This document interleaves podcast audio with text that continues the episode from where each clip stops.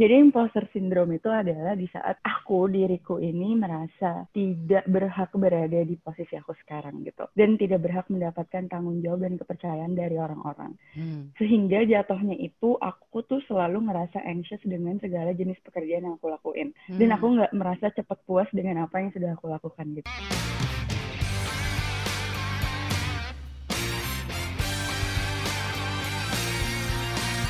Hai teman-teman, Welcome to Follow Your Flow, pendekatan anti mainstream untuk hidup yang lebih kece. Di sini kita akan kemas diskusi dengan konten yang science-based, practical, dan fun. Yuk, let's get started. Halo, halo. Hari ini aku bersama Tanya dan Dinda. Lo dipanggilnya apa sih? Emang Dinda kan? Dinda. iya, halo. Hai, hai.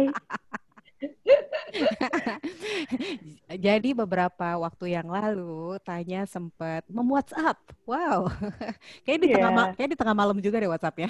Di tengah malam dan itu aku lagi kerja tuh aku lagi merasakan itu gitu loh kayak aduh nggak bisa harus ngobrol sama Mbak Ika gitu. yes, boleh diceritain nggak Tanya? Lo mau WhatsApp gue tentang apa dan kenapa? Ya, jadi waktu itu uh, dimulai dari uh, Instagram story-nya Mbak Ika gitu kan. Waktu itu Mbak Ika sempat request apa nih yang mau dibahas di Follow Your Flow. Terus aku tuh cuman cuman skimming doang ngeliat doang terus udah baru sadar pas akhirnya lagi merasakan hal yang aku tanyakan itu di malam-malam gitu kan.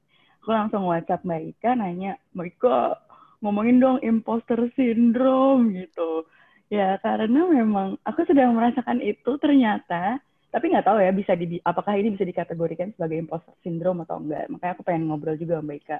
Dan aku melihat Dinda dan Mbak Ika tuh sudah berada di titik nyaman untuk bisa um, menggali skills dan capabilities-nya lebih oke okay lagi gitu. Di saat aku tuh masih yang, aduh kayaknya gue nggak bisa deh untuk berada di sini. Atau gue kayaknya masih banyak banget hal yang harus gue pelajarin gitu gue takut bohongin orang dengan cara gue ngomong-ngomong di depan orang atau apa gitu loh. Nah, gimana tuh?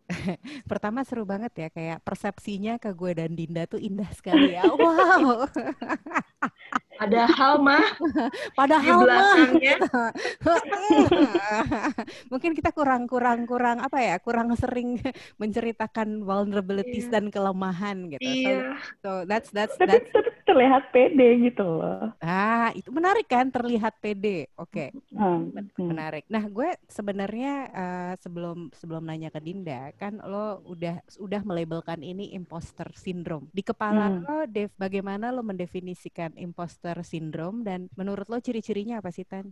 Oke, okay. ini correct me if I'm wrong ya. Yes. Ini foto-foto yang aku aja dan hasil riset aku mengenai ini ya. Hmm. Jadi imposter syndrome itu adalah di saat aku diriku ini merasa tidak berhak berada di posisi aku sekarang gitu dan tidak berhak mendapatkan tanggung jawab dan kepercayaan dari orang-orang. Hmm. Sehingga jatuhnya itu aku tuh selalu ngerasa anxious dengan segala jenis pekerjaan yang aku lakuin hmm. dan aku nggak merasa cepat puas dengan apa yang sudah aku lakukan gitu. Hmm. Walaupun sampai titik di mana um, kalau misalkan let's say ada bos aku atau ada hmm. teammate aku atau siapa pun itu yang kayak oke okay, good job Tania gitu hmm. aku tidak merasakan itu adalah hal yang genuine kayak ya udah memang mereka um, memang me mereka ngomong gini sebagai formalitas aja bukan karena emang genuine mereka appreciate apa yang aku kerjain gitu hmm ya mungkin sisi bagusnya aku jadinya ya pengen belajar terus dan lain-lain tapi tidak merasa apa ya puas aja dengan kerjaan aku sedangkan kan tujuan kita kerja itu kan dengan kita bisa mengeluarkan energi-energi kepuasan diri happy dengan hasilnya hmm. sendiri gitu nah aku tuh nggak kayak gitu mbak hmm. kayak gue suka banget dari sini gue mendapatkan beberapa kata kata kunci uh, hmm. jadi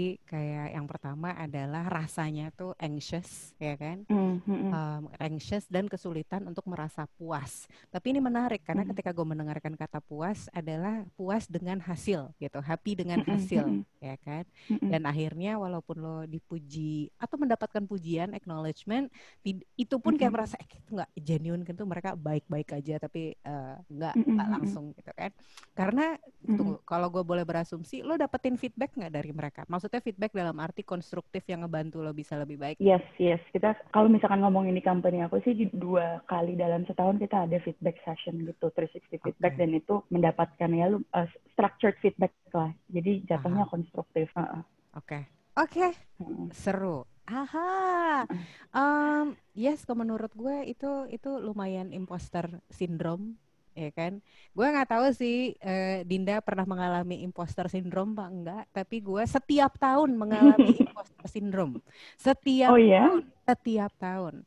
Karena karena banyak hal ya maksudnya gini ya, yang namanya fixed mindset itu kan bisa terjadi kan. Jadi gue fixed mindset, growth mindset itu kan hmm. bukan bukan 100% atau 0%, itu sebuah spektrum dan gue hmm. ngeliatnya gue bisa growth mindset di satu hal tapi tetap bisa fix mindset di hal lain. Itu yang pertama. Mm-hmm. Terus kedua akan ada suatu situasi-situasi baru di mana itu akan membuat gue masuk ke fix mindset ya karena itu baru. Jadi reaksi pertamanya itu menjadi baru. Dan yang ketiga, okay. Kalau gue kejebak membandingkan diri dengan orang, oh imposter sindromnya parahnya setengah mati. Parah banget. I'll give you two konteks di gue nanti Dinda boleh cerita pengalamannya ya. Mm-hmm. Tapi yang terakhir banget adalah kayak sekarang kayak pertama kali gue jadi orang tua kan fear gue tuh menjadi orang tua like my biggest fear in the world itu adalah menjadi orang tua gitu kan hmm. itu beneran gue ngerasa ketika gue hamil kayak gila maksudnya gue bersyukur sih gue dikasih hamil tapi kenapa gue dikasih anak ya kayak gue gue gue nggak gue nggak jadi kalau ngomongin self efficacy kalau self efficacy kan gue percaya atas kemampuan gue untuk bisa menjalani hal tersebut minus yeah. kayaknya minus gue yang nggak gue nggak tahu cara jadi orang tua gue akan akan do a bad job gitu kalau ngomongin confidence mm -hmm. level yang biasa ngeliat gue confidence levelnya lumayan gitu kan ya in parenting mm -hmm. Dua bulan pertama tuh minus minus 200 kayaknya. Itu sampai gue nangis-nangis ke suami gue. Aku minta maaf duluan ya kalau misalnya nanti gue nggak bisa ngebesarin anak gue dengan baik kalau gue nggak bisa jadi ibu yang baik. Itu segitunya fear fear-nya tuh di di situ. Jadi itu kejadian yang amazing banget buat gue karena ternyata dari semua seorang Mbak Ika ya seorang Mbak Ika ya di kan belakangnya di ternyata belakangnya atau dua bulan pertama makanya gue sebel banget tiga bulan pertama tuh ya orang katanya oh lo pasti bahagia banget punya anak gue yang no man like No, hmm. orang bilang oh new mothers pasti glowing. No, gitu kan. Not feel all of those feelings orang apa hmm. new mothers have gitu kan. Belum uh -huh. lagi uh-huh. sekarang semua orang gini, oh don't worry, you'll be a great mother, ya kan? Ya kan? Ya kan? Mm -hmm, itu pasti, Pasti. Jadi gue paham banget ketika lo bilang lo dipuji, tapi lo sebel. Karena gini, gue aja nggak tahu, gue aja percaya if I'm gonna be a great exactly. mother yeah. gitu yeah. Gak usah great good gitu kayak oke okay aja gue belum yakin gitu kan yes, yes, terus yang namanya advice nggak ada yang berguna jadi gue tanya kan kan mm -hmm. karena terus gue nanya eh ada feedback nggak kalau sebagai new parents kayak lo gue masih baca buku apa skill apa segala macam nothing is useful hampir semua hmm. teman-teman gue jawabannya gini oh just love your child terus gue gini what does that even mean? kayak what does that even mean? Kayak nggak guna gitu kan. Looking back gue bersyukur hmm. kayak most of my friends gak berguna jadi gue banyak you know self myself gitu kan Iya iya iya iya ya. jadi Bener. itu konteks yang pertama menurut gue itu itu dua tahun yang lalu gede banget di gue so that's the biggest imposter syndrome I've ever experienced my whole entire life mungkin Mungkin kalau misalnya aku nanya, how did you overcome that situation? Gimana Mbak? Ah. Bakal panjang juga nggak perjalanannya itu? Um, nanti gue bantu ngeliatin pattern ya. Cuman gue pengen dengar dari Dinda nah. dulu. Dinda. Hmm. hmm. Lo pernah mengalami imposter syndrome juga nggak? Jadi mungkin ya di balik kebahagiaan-kebahagiaan yang kita posting di sosial media gitu. Kebahagiaan semua ya mm-hmm. ada kehidupan-kehidupan sepet yang nggak kita posting di sosial media. ya kalau misalnya gue definitely sih kayaknya um, tadi juga gue sempat mention dan teman-teman semua di sini kan mengikuti kita bekerja pernah bekerja bersama lah ya waktu hmm. kita mungkin aku matanya awal-awal masuk uh, dunia kerja gitu kan sampai akhirnya hmm. terpisah berapa tahun terus bertemu lagi di sekarang jadi hmm. uh, mungkin kalau misalnya aku ngeliat dari milestone-nya fokusnya ke career kali ya karena uh, kebetulan hidup saya cuma ada di karir dan pekerjaan ya teman-teman. Selama beberapa tahun belakangan ini kayaknya. Jadi masih berkutat di situ. Oke baik baik. Uh, uh, jadi saya fokusnya ke karir dulu aja ya contohnya ya. Dalam milestone karir itu tuh uh, paling enggak ada ya, tiga kali momen besar lah yang membuat gue juga menyebabkan merasa hal tersebut. Yang pertama adalah yang uh, pastinya definitely pertama kali masuk ke dunia kerja gitu ya dari dari yang anak kuliahan um, ngerasa selama sekolah tuh pintar. Hmm. Maksudnya belajar hmm. tuh belajar tuh less effort aja gitu ya. Terus hmm. abis itu dapet nilainya bagus gitu kan. Hmm. Tepat waktu gitu kan. Uh, nilai IPK-nya kumlot. Jadi sombong deh gue. hey, kita butuh kesombongan, kesombongan. Suka, suka, suka. Untuk saat ini dimaafkan dan dimaklumi. Terus nah. bangga, bangga punya temen, yeah. ya temen yang gitu. Karena asosiasi. Kalau teman gue kece, gue kece gitu kan. Bener. Tapi habis itu enam bulan pertama kerja rasanya kayak salah rekrut kan. Ya. bulan pertama kerja rasanya ya. udah kayak anjir bos gue kayak salah rekrut gue deh. Mm-hmm. gitu kan. Terus habis itu hmm. yang kayak di situ tuh krisis pertamanya tuh bahwa oh hmm. ternyata gue nggak capable itu in real hmm. life ternyata gue nggak capable itu gitu ternyata gue mendapatkan banyak feedback, gue masih melakukan banyak kesalahan dan uh, gue mendapatkan pekerjaan ini juga maybe I don't deserve ternyata gitu pekerjaan hmm. itu. Itu pertama hmm. kali tuh krisis pertama. Hmm. Kemudian ternyata bisa dilalui gitu. Terus masuk ke krisis kedua, masuk ke kantor baru nih gitu, masuk ke kantor baru um, pertama baik-baik saja gitu kan kehidupan startup company yang uh, dinamis dan banyak perubahan wah menikmati lah gitu kan belajar hal baru dan kebetulan nggak hanya di company di company baru itu nggak hanya um, company yang baru tapi jenis pekerjaannya juga totally different dan totally baru gitu hmm.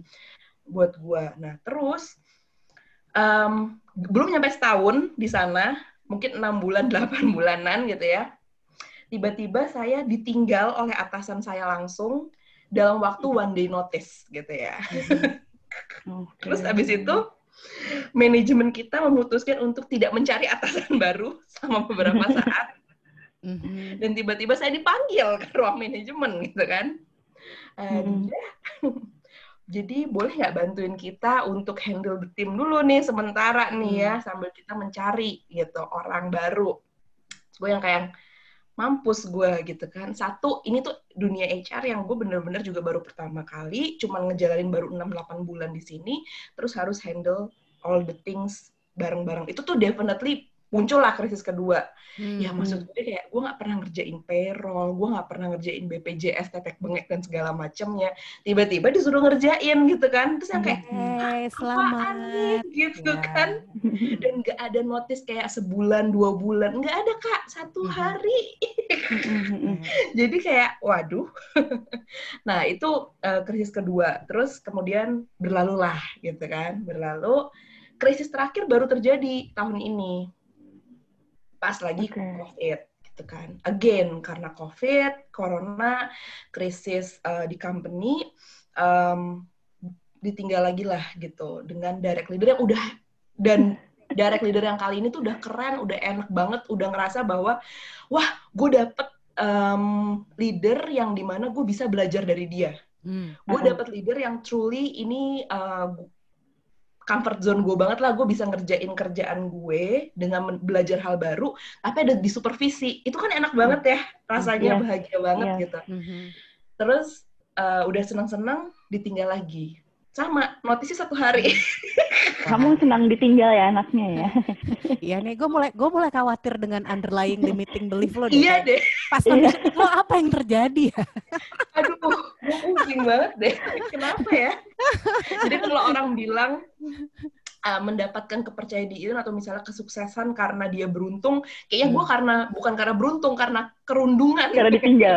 di dalam hidup gue gitu kan.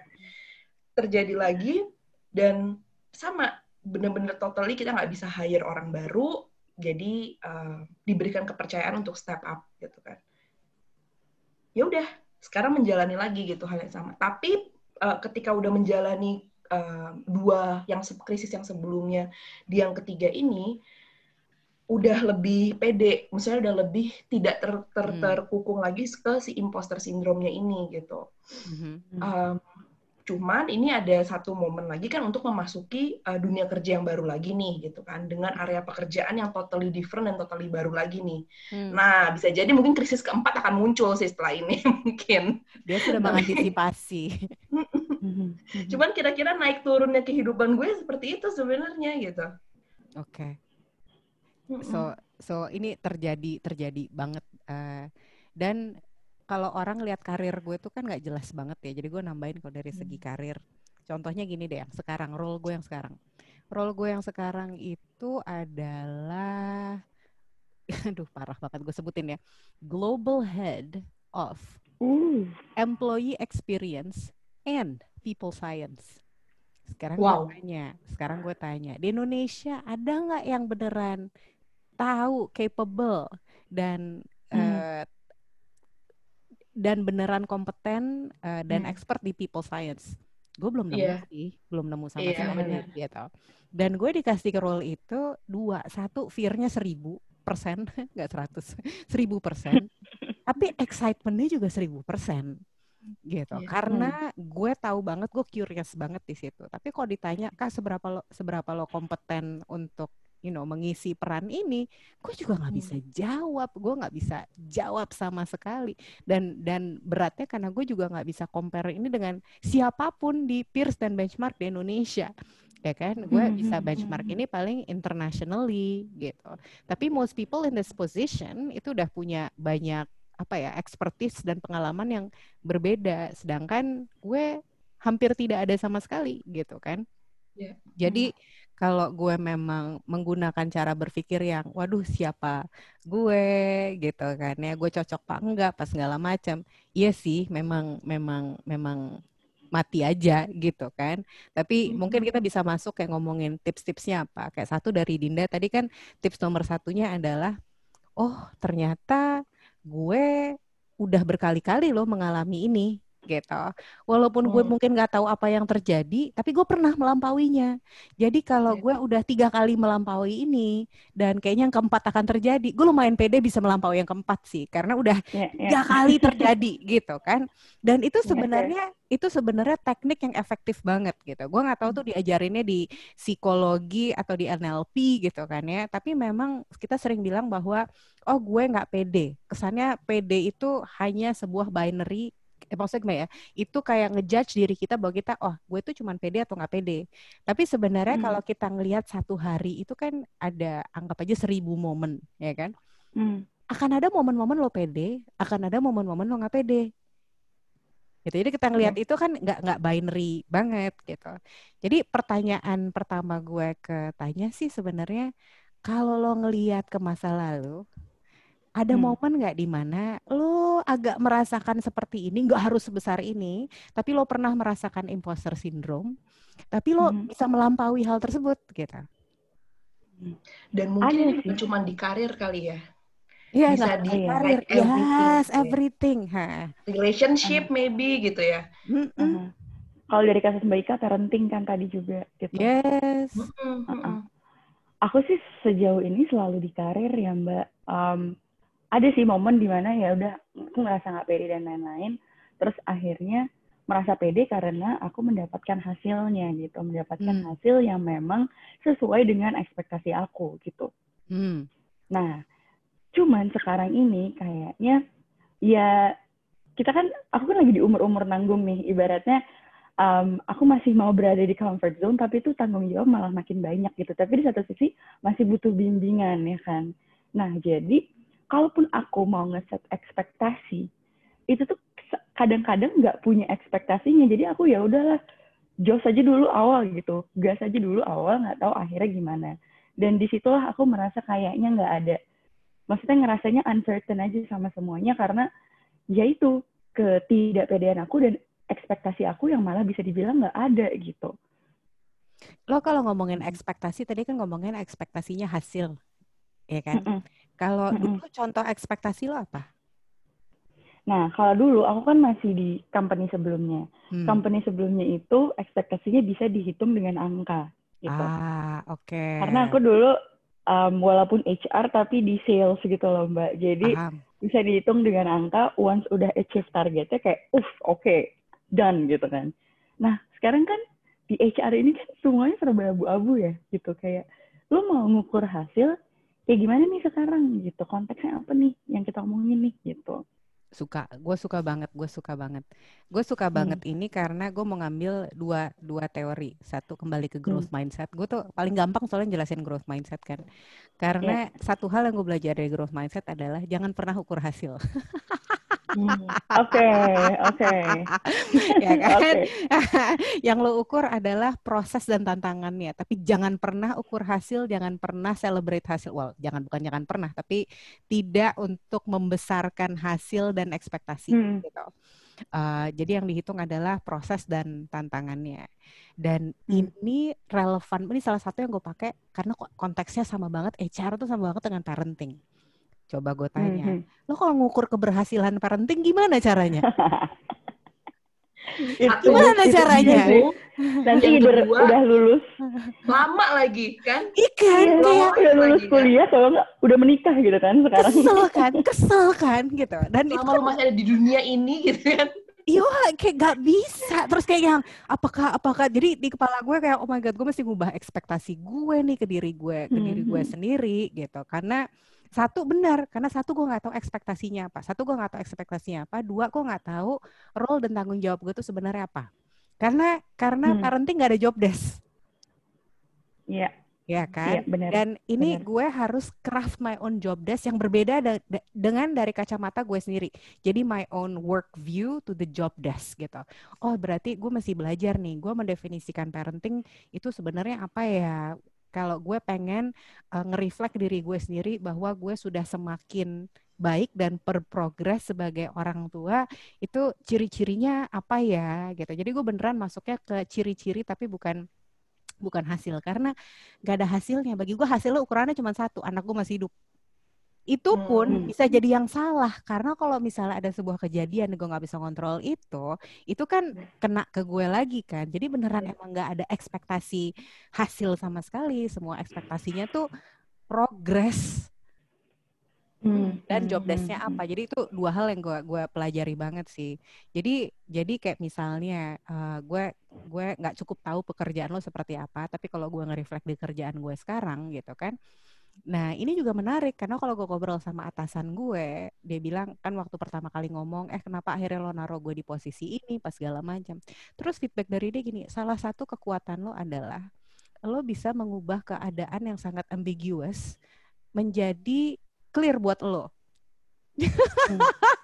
Terus kayak gini, sialan. Jadi dikasih situasi yang paling uncertain, pokoknya ini harus terjadi. Terus gini, terus gue bisa mikir gini, oke okay, kalau ini nggak jelas buat orang lain, bagaimana ini gue bisa membuat ini jelas buat diri, uh, gue, diri gue sendiri, gitu hmm. kan.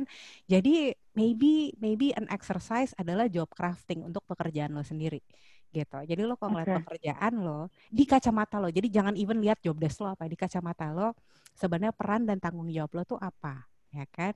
Terus lo hmm. bisa merasa sukses di pekerjaan tuh seperti apa? Misalnya, cara hmm. gue nge-measure sukses di pekerjaan gue adalah kalau gue bisa merangkum beberapa insight dari literatur-literatur uh, atau eksperimen-eksperimen yang udah terjadi di luar sana yang bisa hmm. Gue publish internally, yang bisa berguna hmm. untuk my peers. Hmm.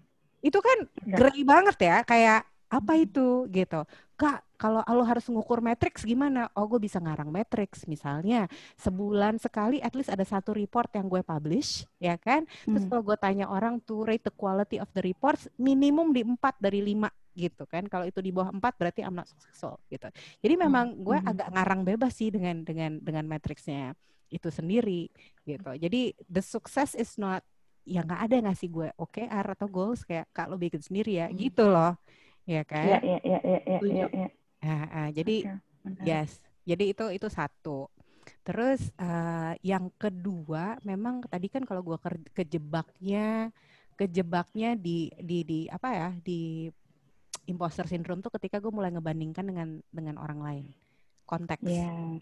Peer gue, peer gue, hmm. itu semua kalau ada di posisi gue atau segala macam, pengalaman ejarnya kan udah kayak 22 tahun gitu kan?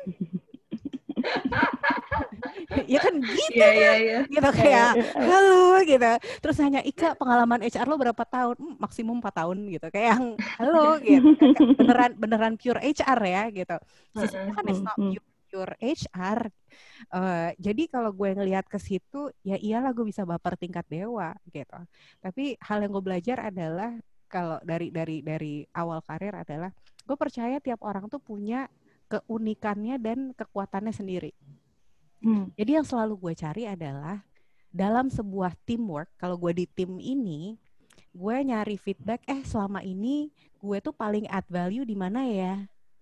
Gitu. Hmm. Orang paling hmm. suka kerja sama gue karena apa ya? gitu. Dan itu yang beneran gue cari dan gue fokusin. Jadi semua kelemahan-kelemahan gue ya udahlah bisa dibantu orang lain dan lain-lain. Tapi kekuatan gue tuh di mana ya orang paling appreciate kerja sama gue tuh karena apa ya itu yang gue kencengin jadi kalau ngomongin my individual development plan begitu gue tahu itu itu gue kencengin banget gitu beneran gue kencengin jadi contohnya di HR itu nggak banyak yang pakai uh, different way of thinking misalnya first principle thinking, contrarian thinking, white space hmm. thinking hmm. tuh jarang yang pakai itu. Jadi gue sengaja ngencengin semua semua cara berpikir ini. Jadi setiap ada masalah baru, gue adalah orang yang bisa ngelihat itu dari berbagai macam perspektif dan ngelihat dapetin thinking-thinking baru. Jadi kalau orang pengen dapetin unconventional thinking, mereka datangnya ke gue. Hmm, hmm, hmm, hmm. Gitu. Oke. Okay. Ya, ya. Itu menarik sih Mbak. Maksudnya biasanya kan kita kalau misalkan minta review dari atau minta feedback dari peers kita sendiri, kan kita pasti fokusnya di feedbacknya dong. Di yes. yang jeleknya apa sih yang harus kita improve apa sih? Yeah. Tapi di sini malah kita fokus di apa sih kekuatan kita gitu. Yes. yes. Dan added value-nya tuh selama ini apa aja gitu ya. Yes. Yes. Uh, iya, ngum ngumpulin ikigai, men, ngumpulin ikigai. Aduh. kembali kembali. Nah, Dinda Dinda Dinda Dinda. Kalau di aku, apalagi yang berguna Din? Uh, aku pengen mengkomentari dulu. Tadi kan Mbak udah ngasih ya. dua tuh. Ya. Nah, aku mau nambahin dari dua itu. Uh, aku ngerasa relate banget nih Mbak dengan hmm. dua yang tadi Mbak sebutin. Dan praktisnya mungkin seperti ini. Kalau yang pertama tadi kan kita bicara mengenai managing your expectation atau mungkin kalau seandainya expectation atau clarity buat kita tuh nggak clear, kita mm-hmm. yang building our own clarity gitu kan. Yes. Mungkin mm-hmm. bisa dengan tadi menanyakan ke diri kita sendiri, kapan sih gue pernah berada di situasi seperti ini juga dan waktu itu gue overcome-nya gimana gitu kan. Terus abis itu uh, atau misalnya tadi ketika misalnya lagi ada pekerjaan yang baru atau sesuatu yang baru, kita cari sendiri clarity kita tuh seperti apa gitu kan mm-hmm. uh, dengan dengan proses berpikir kita. Nah, uh, itu juga aku merasakan mengalami di ketika me- menjalani krisis kedua, di mana mm. kan itu terjadi karena pekerjaan yang totally different kan, mm. pekerjaan yang benar-benar role yang benar-benar totally baru. Nah, akhirnya benar banget yang akhirnya aku coba lakuin adalah mencari benchmark. Bukan mm. artinya comparing with others, tapi mm. try to find so many benchmark yang mm. uh, serupa dengan apa yang lagi kita jalanin gitu. Mm-hmm. Um, tapi ada yang ada kalimat yang bagus. Waktu itu aku pernah ngomong ke orang kan aku memutuskan waktu itu akhirnya mengikuti satu sekolah lah untuk mm. sertifikasi di bidang HR gitu kan. Uh, gunanya sebenarnya tujuannya adalah gini oh gue kan udah menjalani semua ini nih sendirian dan so far kelihatannya bos gue happy happy aja. Tapi gue pengen ngecek bener nggak sih yang gue iya yang gue yeah. jalanin ini tuh bener nggak sih di luar yeah. sana memang seperti itu atau yeah. at least tujuan gue pergi ke sekolah ini adalah membantu gue menstrukturkan pengalaman-pengalaman yang udah gue jalanin ini tuh distrukturin yeah. sama kayak aku hmm. misalnya pergi ke Mbak Ika aku pergi ke Mbak Ika tuh untuk mendapatkan misalnya apa yang udah aku jalanin selama ini tuh dibantu distrukturin sama Mbak Ika gitu itu kan sebenarnya hmm. tujuannya mentor tujuannya kita punya orang yang bisa ngebantu kita hmm. seperti itu kan Nah, jadi itu getting to help the clarity. Nah, cuman bagus nih kata-kata yang waktu itu aku pernah dapat. Uh, waktu itu aku bilang ke seseorang gitu kan, oh ya kenapa tujuan gue pergi ke sekolah ini tuh karena gue pengen dapat best practice. Hmm. Terus habis itu dia ngomong best practice. Emang best practice itu ada ya? Yang gue pahamin like best practice itu nggak ada. Di setiap tempat itu punya best practice-nya masing-masing. Di setiap orang itu punya best practice-nya masing-masing. So, is it still we still have the best practice or not gitu kan jadinya yes. kan. gitu kan nah itu menarik banget kata-kata itu aku bilang oh hmm. oke okay. jadi benchmarking but not comparing gitu kalau tadi hmm. katanya Mbak Ika kan jangan compare ke others, tapi kita be cari benchmark juga untuk bikin hmm. clarity-nya kita gitu. Itu menarik sih, dan aku ngerasa oh iya ya, berarti yang sempat bikin gue survive kemarin itu juga itu gitu. Um, terus tadi Mbak juga sempat bilang tentang um, fokus tentang apa yang kira-kira uh, gue tuh unik dan gue kira bermanfaat apa ke orang lain gitu. Which is itu juga aku setuju banget adalah um, aku suka mencatat jadi iya sih Tan, maksudnya aku juga ngerti banget kayak di kerjaan Tannya kan mungkin relate juga ya dengan kita semua yang ada di sini ya di bidang yang serupa lah ya, which is yang nggak bisa diukur dengan matriks-matriks angka kadang gitu kan. Hmm. Nah jadi yang suka aku lakukan adalah bikin catatan tuh, dan ini di luar dari ya misalnya kalau kerja di startup kan juga nggak ada job desk ya biasanya. Jadi hmm. ya kita tulis sendiri gitu, kayak tulis sendiri, oh gue udah pernah ngerjain project ini, hasilnya begini, yang gue lakuin waktu itu begini. Project ini uh, yang gue lakuin seperti ini, hasilnya seperti ini gitu. Nah, dari situ tuh bisa kelihatan, oh, waktu itu ternyata gue bisa memberikan manfaat di project yang ini tuh seperti ini loh gitu. Sehingga makanya hasil yang dirasain seperti ini. Kelihatan patternnya gitu loh lama-lama. Ternyata aku juga Jadi kayak diary bahwa, gitu ya, Din? Yes. Gue... Iya, tapi dari pekerjaan aneh nggak yeah. sih? oh, that's good. Karena, karena itu yang gue lakukan, gue sebutnya contribution journal. Karena hmm. karena tiap hari kerjaan kita kan kalau nggak terjebak di rutin, ya kan. Jadi kalau gue iya. nggak yeah. berhenti dan reflect, meaningnya tuh kan turun banget.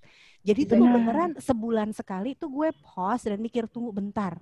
Sebulan kemarin gue udah ngapain aja ya gitu dan yeah, itu yeah, yeah. beneran reflecting karena kalau gue cuman aduh gue nggak ngapa-ngapain tapi gue sibuk itu kayak nggak not good enough yeah. ika kayak not good enough gitu kan yeah, yeah, kayak yeah. pasti ada sesuatu yang lo lakukan yang bermanfaat buat orang lain kayak apa mm. tulisin gitu mm. karena mm. ya kita tahu lah reframing tuh penting penting banget ya mm. kece benar-benar lo berapa sering Dan, melakukan? Gue sih belum rutin mbak, belum ada kayak waktu-waktu rutinnya. Tapi setiap kali gue sekarang membiasakan setiap kali itu pop up di kepala gue, langsung gue tulis. Jadi de di deket gue selalu ada jurnal gitu. Jadi yeah. begitu pop up langsung tulis, pop up langsung tulis gitu. Soalnya juga jenis pekerjaan kita tuh ada yang kayak gini mbak, kayak uh, hari ini case-nya A di area A Ya. besok case-nya B di area B terus jadi kayak random gitu loh setiap case yeah. yang kita jalanin tuh kayak beda-beda uh -huh. area gitu tapi kalau misalnya kita catat kita inget oh gue pernah ngerjain di area ini tuh case kayak gini Nanti kalau kejadian lagi, gue udah tahu nih cara ng ngalaminnya gimana. Eh ternyata minggu depan di area yang sama, gue nemuin case yang berbeda gitu. Yeah. Oke, okay, new things nih, apa yang bisa gue improve dari case sebelumnya? Karena gue nyatet, jadi tuh mungkin lebih bikin jadi inget gitu loh. Kalau pernah menjalani ini. Jadi yang tadinya nggak clear, feel like kayak apaan sih kerjaan gue sebenarnya job desk gue tuh sebenarnya apa, ekspektasi orang ke gue apa, yeah. jadi lebih clear juga tuh di situ tuh. Benar. Nah, ada satu lagi yang menarik Mbak nih yang aku coba pernah coba lakuin dan ini terjadi di krisis yang pertama um, dan juga sempat mungkin di krisis yang terakhir. Yaitu adalah mengenai nanyain ke diri kita sendiri dan mencari tahu sebenarnya kenapa sih gue suka ngerasa hal seperti ini. Dan ini kayaknya Mbak Ika banget sih sebenarnya. Ini pakai bahasa yang Mbak Ika banget ya. Asking gitu ya to ourselves kenapa gue kena imposter syndrome Hmm. Kenapa gue harus ngerasain nggak pede di situasi-situasi yang seperti ini? Karena ini kan repetitifly terjadi ya. Hmm. Selalu ya. ketika lagi di kondisi kayak gini, gue respon respon natural manusiawinya gue tuh ini gitu. Ya. Ini tuh kenapa gitu? Kalau pakai hmm. bahasa yang Mbak Ika tuh aku suka banget dengan kenapa limiting belief lu apa sih kalau misalnya lagi terjadi seperti ini yang akhirnya terus terjadi dan berarti lu belum pernah bisa overcome limiting belief ini karena setiap kali lu dihadapin hal yang serupa selalu muncul nih reaksi hmm. naturalnya ini gitu. Nah, hmm. yang menarik, pada aku jadi keingetan waktu aku ngalamin di krisisku yang pertama waktu dulu itu adalah kebetulan banget beruntung aku bertemu dengan seorang teman yang bisa menjadi mirror nih buat aku. Kebetulan kan dia psikolog juga sih emang jadi ya sampai stres itu ya kayaknya gue sampai bisa tolong psikolog. Kayaknya. Tapi ini yang yang gue pelajarin dari dia menarik dan ternyata mirip dengan yang dilakuin Mbak Ika sekarang. Yang hmm. yang kalau aku dapat ketika aku lagi ngobrol sama Mbak Ika which is mirroring itu Mbak. Dia nanya emang sekarang yang lu percaya tuh apa sih Mm-hmm. Kalau lu bagus, kayak tadi kan Mbak kan nanya ke, ketanya kan, kalau yeah. lu bagus kenapa? Kalau lu nggak bagus kenapa emangnya? Yeah. Gitu. Mm. Atau yang lu rasain tuh kenapa sebenarnya? Apa sebenarnya? Oke, yang gue rasain adalah gue, ini ini di kasus aku ya, mm. gue harus selalu excel in mm. what everything I do. Mm-hmm. Pokoknya yeah. gue harus selalu bag- uh, excel, terus get achievement in everything yeah. I do. Kemudian yeah. dia pakai follow up question kenapa lu harus, selalu. harus di kepala lu percaya bahwa lu harus selalu excel dan achieve. Ya. Soalnya kalau gua nggak excel dan gua nggak achieve, gue tuh ngerasa kayak orang lain jadinya nggak happy sama gue gitu. Hmm. Kenapa lu mengasosiasikan happy-nya orang lain, sukanya orang lain sama lu, itu tuh lewat excelment dan achievement. Hmm. Karena gue ngerasa dengan orang memuji gue, mempraise gue tuh gue baru ngerasa gue feel loved gitu gue ngerasa disayangi mm -hmm. oke okay. jadi lu ngerasa bahwa lu disayangi orang lain kalau lu dapet achievement kalau lu nggak dapet achievement lu berarti lu nggak disayangin sama orang lain emang sepenting itu ya disayangin sama orang lain mm. wah pertanyaan terus terus terus terus sampai akhirnya aku menemukan tuh mbak mm. satu pemrograman yang salah di otakku dari mungkin akibat dari masa kecil juga gitu ya. Yes. Bahwa mungkin tanpa sadar gue tuh baru dipuji sama orang tua gue atau misalnya baru dipraise sama orang tua gue mungkin kalau gue ranking yeah. gitu ya. Yeah, kalau yeah, gue yeah, yeah, something yeah. yang oke okay, baru dia muji gue. Terus kalau misalnya gue ngelakuin kesalahan dikit langsung dimarahin. Nah, mungkin itu tuh terprogram di kepala gue menyebabkan limiting belief gue adalah kalau gue nggak bagus di sini, gue gagal dan gue adalah orang yang tidak berguna dan gue adalah orang yang tidak patut disayangi gitu.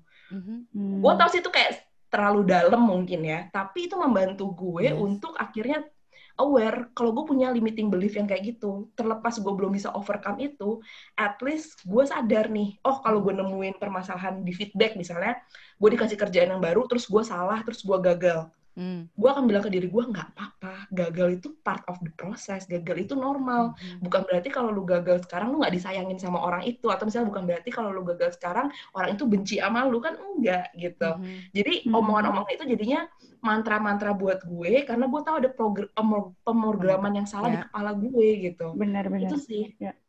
Itu. Iya gue tuh persis yeah. sih, persis sih. Hmm. Uh, apa yang aku rasain sekarang dengan imposter syndrome ini adalah takut gagal karena takut malu gitu. Mm-hmm. Karena ya dari orang-orang ini kayak takut ngerasa nggak dibilang capable, takut ngerasa ah lu udah gue kasih tanggung jawab kayak gini kayak gini doang nggak bisa ngerjain nih gitu. Mm-hmm. Jadi lebih jatuhnya embarrassment gitu loh kalau misalnya mm-hmm. gagal di aku. Mm-hmm. Jadi gimana caranya nggak sampai sana gitu. Ya. Mm-hmm. Um, uh-huh.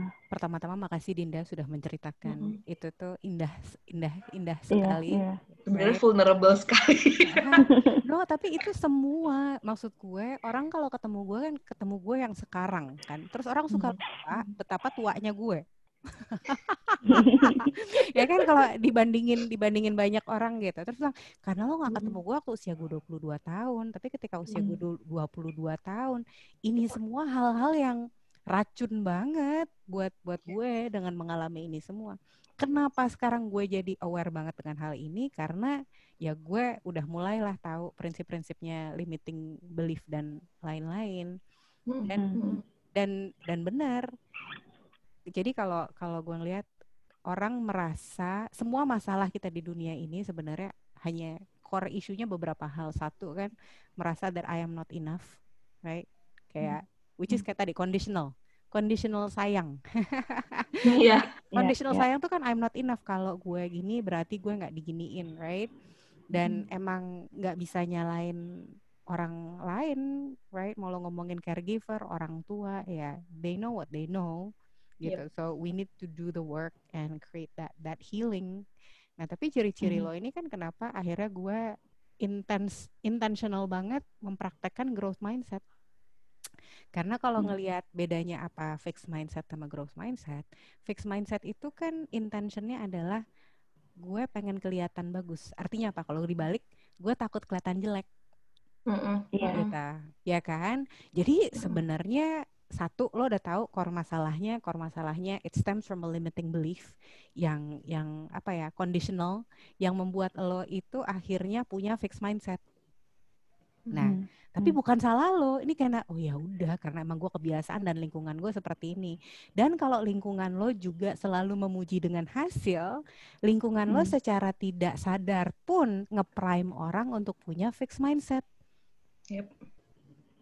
Gitu. Jadi nggak sengaja juga lingkungannya. Nah, hmm. jadi pertanyaannya adalah what are the ways uh, kita bisa mulai mengubah fixed mindset menjadi growth mindset ya kan dan lo udah tahu semua jawabannya sebenarnya lo udah tahu semua jawabannya nah tapi yang pertama mungkin adalah kalau gue nggak tahu sih kayak tadi kita udah, udah sudah membahas banyak hal ya uh, hmm. untuk step-step ke depannya kalau satu dari gue lebih ini aja tan hati-hati banget mengucapkan kata-kata yang lo ucapkan. Hati-hati okay. banget. Ya. Jadi perhatikan kalimat-kalimat yang lo ucapkan uh, baik ini ke diri sendiri secara silent atau loud gitu. Jadi mm -hmm. kalau hmm, hmm. misalnya lo suka ngomong aduh uh, gue kayaknya nggak berhak deh di sini gitu kan gue aduh kayaknya ini susah banget buat gue gitu itu mm-hmm. itu mencoba di lo cancel aja jadi kalau lo ngerasa lo berpikir seperti itu lo bilang cancel cancel cancel cancel. Gue ubah gue ubah ubah gue semakin berhak mendapatkan pekerjaan itu jadi jadi otak lo mulai terbiasa untuk eh, memproses hal yang limiting menjadi empowering. Karena mungkin sekarang lo banyak memikirkan ini tapi belum ada tool. Tiap kali gue mikirin itu apa yang mesti gue lakukan ya? Gitu. Karena okay. itu pragmatis banget karena akhirnya lo nangkepin setiap limiting thought yang lo punya terus kayak yang hmm. enggak gue memilih untuk tidak memikirkan hal ini atau mengganti pikiran itu gitu hmm.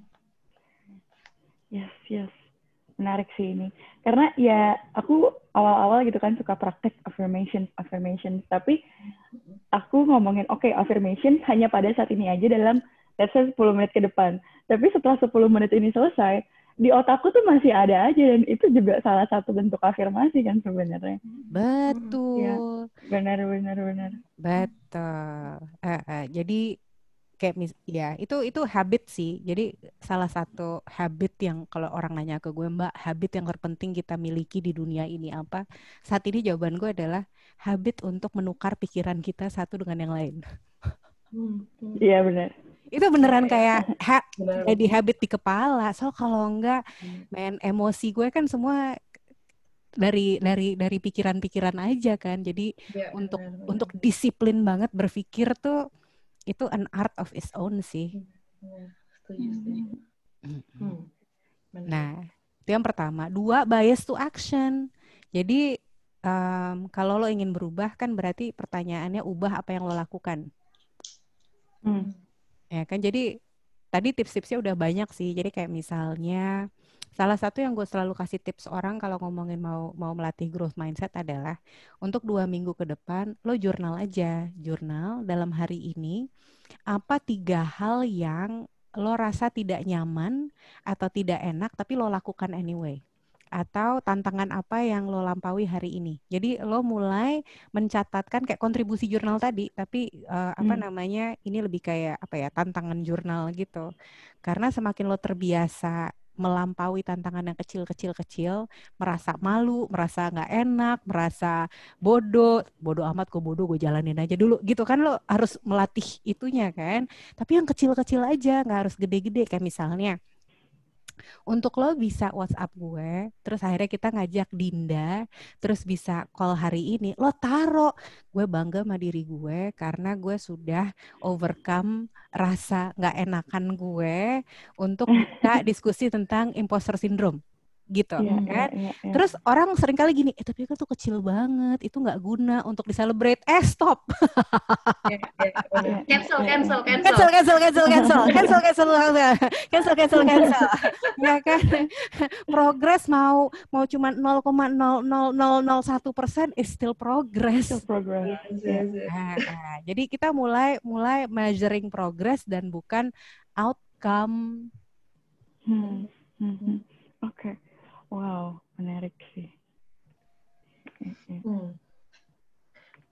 Hmm. Belajar banyak juga malah nih gue yang nyatet banyak.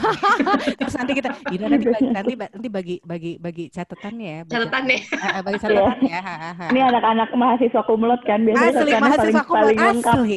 Benar mahasiswa kumlot harus banget dengan semua catatan-catatannya. Di fotokopi ya buat sekelas. Asli. hmm. Mbak, tapi gue jadi punya pertanyaan nih, Mbak. Boleh. Um, ya karena ini emang kecenderungan otak manusia ya, pengennya tahu end goal-nya gitu loh, end ya, result-nya tuh yang paling optimal tuh yang kayak gimana. Kalau misalnya tadi tanya bilang kayak, oh ya Mbak Ika, Dinda kayaknya udah pede banget gitu. Padahal mungkin sebenarnya menurut kita pun juga kita masih berprogres gitu. Hmm. Tapi sebenarnya manusia yang menurut lo yang akhirnya end goal-nya, oke okay, bukan end goal-nya deh, tapi menurut lo yang optimalnya itu yang kayak gimana sih Mbak? Yang akhirnya tadi kita udah bicara oke okay, kalau imposter syndrome tuh kayak gini tapi sebenarnya optimalnya atau idealnya tuh kita jadinya seperti apa gitu. Uh, ini opini ya bukan fakta. Ya, ya.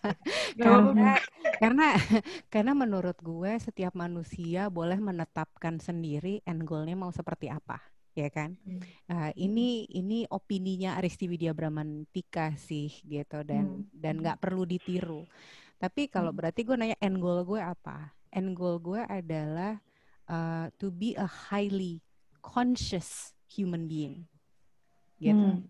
Dan artinya conscious itu apa sih? Artinya conscious itu adalah ada sebuah kesadaran uh, separation antara gue sebagai kayak antara gue dengan my thinking, my emotion, my action and my result. Jadi gue sadar banget bahwa sadar banget bahwa what I think is not me. I am not my thoughts. I am not my emotions. I'm also not my actions. I'm also not my results. Tapi ada kayak separation. I am the observer of all of that gitu kan. Dan hmm. gue semak gue pengen belajar untuk bisa semakin memisahkan mana yang ego based dan mana yang memang berdasarkan jiwa dan soul atau hati nurani gitu. My end goal, well, gue nggak tahu apakah gue bisa bisa achieve itu. Namanya kita sebutnya infinite mindset kan. Infinite mm. mindset adalah melakukan sesuatu walaupun lo sebenarnya nggak tahu lo akan bisa mencapai end goalnya apa enggak. menarik, menarik, menarik. Ya, jadi akhirnya gue memprogres ke situ. Kalau ditanya titik akhirnya apa, gue nggak tahu. Gue nggak tahu titik akhirnya seperti apa. Tapi it's my north star it's my it's my hmm. north star jadi knowing that is everything that I do adalah ya untuk mengoptimiskan itu jadi kalau ngomongin thinking sejauh mana thinking gue lebih banyak ke optimize yang berguna dibanding tidak berguna. Kalau ngomongin feeling, bagaimana gue bisa optimiskan feeling-feeling yang lebih berguna baik diri gue dengan ke orang lain. Kalau hmm. ngomongin tindakan, bagaimana mengoptimiskan tindak-tindakan yang lebih baik buat gue dan orang lain, tapi nggak cuma mengoptimiskan, tapi selaras dengan gue. Karena kembali ke uniqueness tadi kan. Karena tiap hmm. orang kan punya keunikan itu sendiri.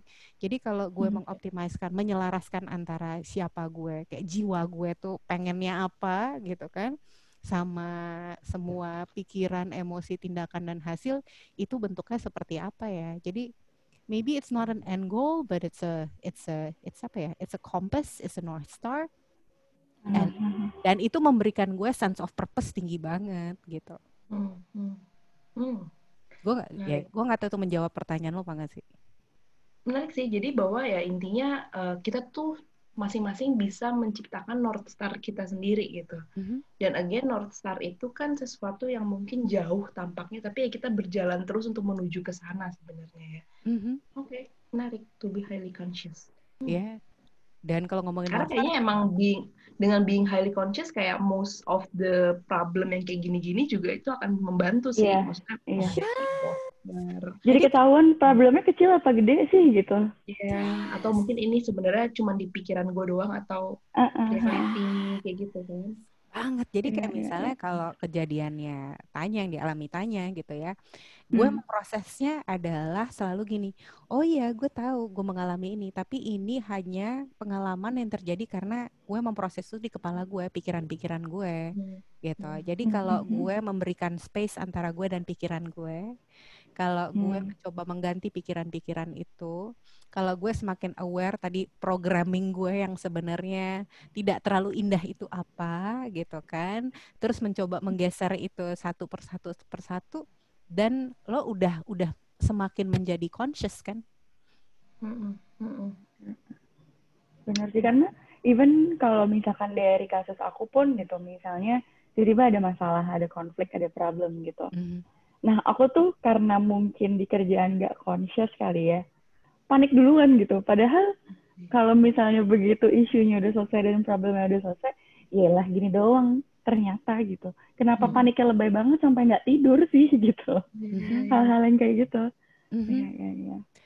Karena hmm. ya thought pattern kita kebiasaan itu itu apa ya hmm. itu udah kebiasaan yang kita build jadi emang reaktifnya di situ gue hmm. aja harus ngubah diri gue tuh gila-gilaan banget yang yang tahu perubahan terbesar gue kan suami gue lah of course ya gue sama dia hmm. sekarang udah kenal kayak 14 tahun uh, hmm. dan udah ya udah mulai pacaran dari 14 tahun yang lalu. Jadi dia tahu lah betapa drama dan anehnya gue.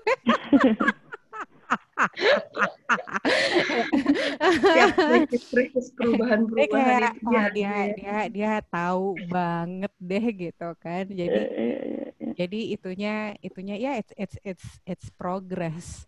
Uh, mm-hmm. tapi itu nah tapi kembali ke contribute. Jadi kalau journaling kenapa gue gue key banget di journaling karena at the end of the day kan kita meaning machines, right? Hmm. Artinya yang bisa menciptakan meaning di diri kita sendiri ya kita sendiri. Hmm. Dan yeah. meaning itu diciptakan ketika lo bisa ngelihat suatu hal dari kacamata yang berbeda. Jadi, even lo mulai apa menjawab pertanyaan ini setiap hari. Misalnya, pertanyaan pertama buat lo Tan. Yeah. Hari ini gue bangga sama diri gue karena apa ya? Apa yang membuat hari ini gue bangga dengan diri gue sendiri? itu aja lo tanyain tiap hari gue yakin dalam sebulan ya. Mungkin gue gak boleh bilang yakin tapi gue lumayan yakin. 99% gue yakin. Dalam sebulan lo nanya itu aja gitu kan ya itu udah powerful banget. Nanti kita okay. cek perubahannya itu yang pertama. Ya yeah, yeah. ya itu bangga. Dan bangga boleh tentang apa pun lo terjun bebas aja ya kan? Kalau mm, bisa jangan mm. satu kalau bisa lebih dari satu.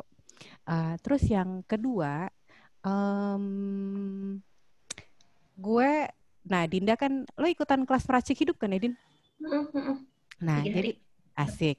Terus jadi kalau di meracik hidup, ini gue juga bertanya karena jadi ada jadi semakin kita mempraktekkan value kita dalam keseharian, semakin kita jejak sebagai manusia, semakin akhirnya kita nggak kebawa-kebawa hal yang negatif.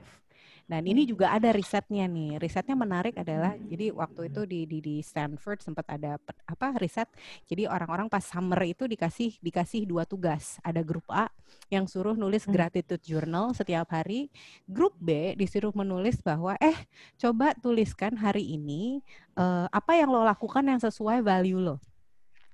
Ya, okay. ya, jadi misalnya value lo adalah misalnya compassion misalnya. Hmm. atau value lo excellence lo boleh pilih value hmm. apa. Terus lo tanya hari ini apa yang gue lakukan yang menunjukkan dengan value gue? Itu lo catet satu hal dua hal tiga hal. Menariknya di akhir summer summer apa break itu ternyata grup B yang menuliskan value journal itu tingkat well-being mental health resilience even healthnya itu jauh lebih tinggi dibandingin grup A. Yang grateful yang great apa namanya Ya, value journal valuing. Jadi antara oh. gratitude oh. sama value okay. journaling, value journaling itu dampaknya lebih besar dari gratitude journal. Menarik kan? Yeah, Baru yeah, sih yeah. ini, karena kan selama ini orang mengheboh-hebohkan gratitude journal kan. Uh -uh. Yes, dan gratitude journal nggak salah gitu, karena itu optimizing, optimizing apa ya, happiness gitu. Yes. Ya kan? Sedangkan value journaling itu optimizing fulfillment, self of hmm. identity gitu kan. Uh, jadi hmm. itunya juga menarik. Gue kalau mulai ya jangan pilih satu atau yang the other, do both gitu. Uh, but yeah, start to do value journaling. Uh, gue nggak tahu seberapa lo apa semakin sadar kayak value-value lo yang pengen lo beneran ingin praktekkan itu apa ya kan? Mm-hmm. Nah, um, mungkin anggap aja misalnya growth mindset, right? Like make that into a value. Terus tanya hari ini gue mempraktekkan growth mindset ketika apa aja ya, gitu. Tuh lo catet selama sebulan ke depan, gue berani taruhan, beneran berani taruhan, gitu kan ya. Um, kalau it doesn't change dalam satu bulan ke depan, serah lo boleh minta apa aja dari gue deh. Oke, okay. ini aku satu bulan dulu ya nih. Nanti aku update ya ke Dinda sama Baika ya perubahannya ya. yes. ya. seru seru tuh seru seru banget dan ya, aku pun juga akan mencoba hal yang sama sih seru sih yes. dan ini boleh, boleh. sebenarnya ya we can do ya kita kita bisa do a weekly check in juga maksudnya nggak harus ketemuan tapi kayak yang karena karena gue pengen lo mulai nge-measure progressnya juga di minggu pertama minggu kedua minggu ketiga minggu keempat gitu karena untuk orang yang baru melakukan ini dua minggu aja terus gini gila mbak gila gila gila gila gila gila gue nggak nyangka gitu terus gue gini yang hmm. ya memang begitu lo mulai mulai bias to action itu perubahannya eksponensial banget sih hmm. oke menarik sih ini ini sebenarnya halnya simple ya dilakuinnya ya simple. kecil-kecil kecil-kecil progres gitu loh yes uh -uh. Yes, dan ini yang gue raimin kan, uh, dan orang bilang wah ini susah pas segala jam. Enggak, ini tuh beneran kayak one percent progress every day gitu. Yeah, uh, tapi yeah, karena yeah. compounding effect dalam sebulan itu jadi rasanya wow banget. Nah, mm-hmm. nah tapi sering kali mungkin karena terlalu sederhana orang nggak percaya. Ah oh, nggak mungkin. Benar. Itu sim terlalu simple gitu. Mau yang ribut-ribut silakan sih. bener bener. Dan memang kan si sindrom ini kan di apa ya didasari difondasikan dengan anxiety ya. Yes. Jadi itu clouded mind gitu loh mbak. Yes. Ya. Wah ini berat banget nih pasti nggak tahu gimana cara ngerubahnya gitu. Mm-hmm. Tapi begitu kita benerin telusurin satu-satu, mm. ini progresnya sebenarnya kecil sekali gitu dan dampaknya mungkin bisa sesignifikan itu gitu. Yes. So let's experiment right selama yeah, sebulan yeah. ke depan and let us know your progress gue sih excited banget Ya, aku juga excited banget sih. Udah kebayang gitu mau nulis di catatan yang mana. Oh, itu langsung, langsung kayak gini. Aku mau beli buku baru supaya indah. Iya. iya, kayak mewarna-warni gitu. Biar semangat. Oke, oke. Okay, okay. Berguna nggak tanya sesi hari ini? Berguna banget sih maksudnya pencerahan pencerahan karena selama ini kan aku hanya membaca di literatur atau di artikel hmm. dan lain-lain cuman ya yang but aku butuhkan kadang kan experience orang kan hmm. dan again kayak tadi Mbak Ika sama Dinda udah bilang ya benchmarking ini juga penting buat aku bahwa ya uh, orang yang lo anggap keren selama ini juga pernah kali gitu gimana? Ya you're not feel alone gak sih rasanya? uh, uh, uh, gitu jadi ya santai aja gitu dan aku senang sih dengan sharing ini jadi tahu gitu langkah konkretnya harus kayak gimana iya yeah. Dinda kamu ada pesan-pesan hmm. terakhir nggak buat tanya dan pemirsa um, apa ya kalau misalnya aku sih mikirnya kayak excited mau segera juga melakukan, mencoba melakukan dan merasakan dampaknya. Pengen ikutan juga dan ya seru sih. Jadinya kayak uh, mudah-mudahan buat nanti yang ngedenger podcast ini juga adalah kalaupun emang nggak um, not really kita kan starting tadi dari imposter syndrome ya tapi if you feel like it's not your problem sebenarnya isu lu tuh bukan itu tapi mungkin dengan mendengarkan obrolan ini the same logic itu bisa diterapkan ke any other um, masalah issue apa -apa. aja gitu. Mm-hmm. Iya, masalah lu aja. Jadi mudah-mudahan yang ngedengerin juga akan dapat bahwa logiknya tuh ada untuk semua masalah gitu in the end dan ya excited aja sih. Ntar mungkin next kita bisa saling update-updatean lagi. Benar benar benar benar. Terima kasih cewek IPK dan cum laude. Oh ya Allah. Ini akan menjadi bahan cengan sampai lo tahu umur berapa sih, Din. Uh, uh, uh, tapi gak apa-apa, yang penting uh, yang penting itu ketahuan gak sombong. Karena kalian tahu enam bulan pertama gue udah mau dikit gitu mau mau kayak gimana? Itu udah ada momen-momen seperti itu. Kalian tahu.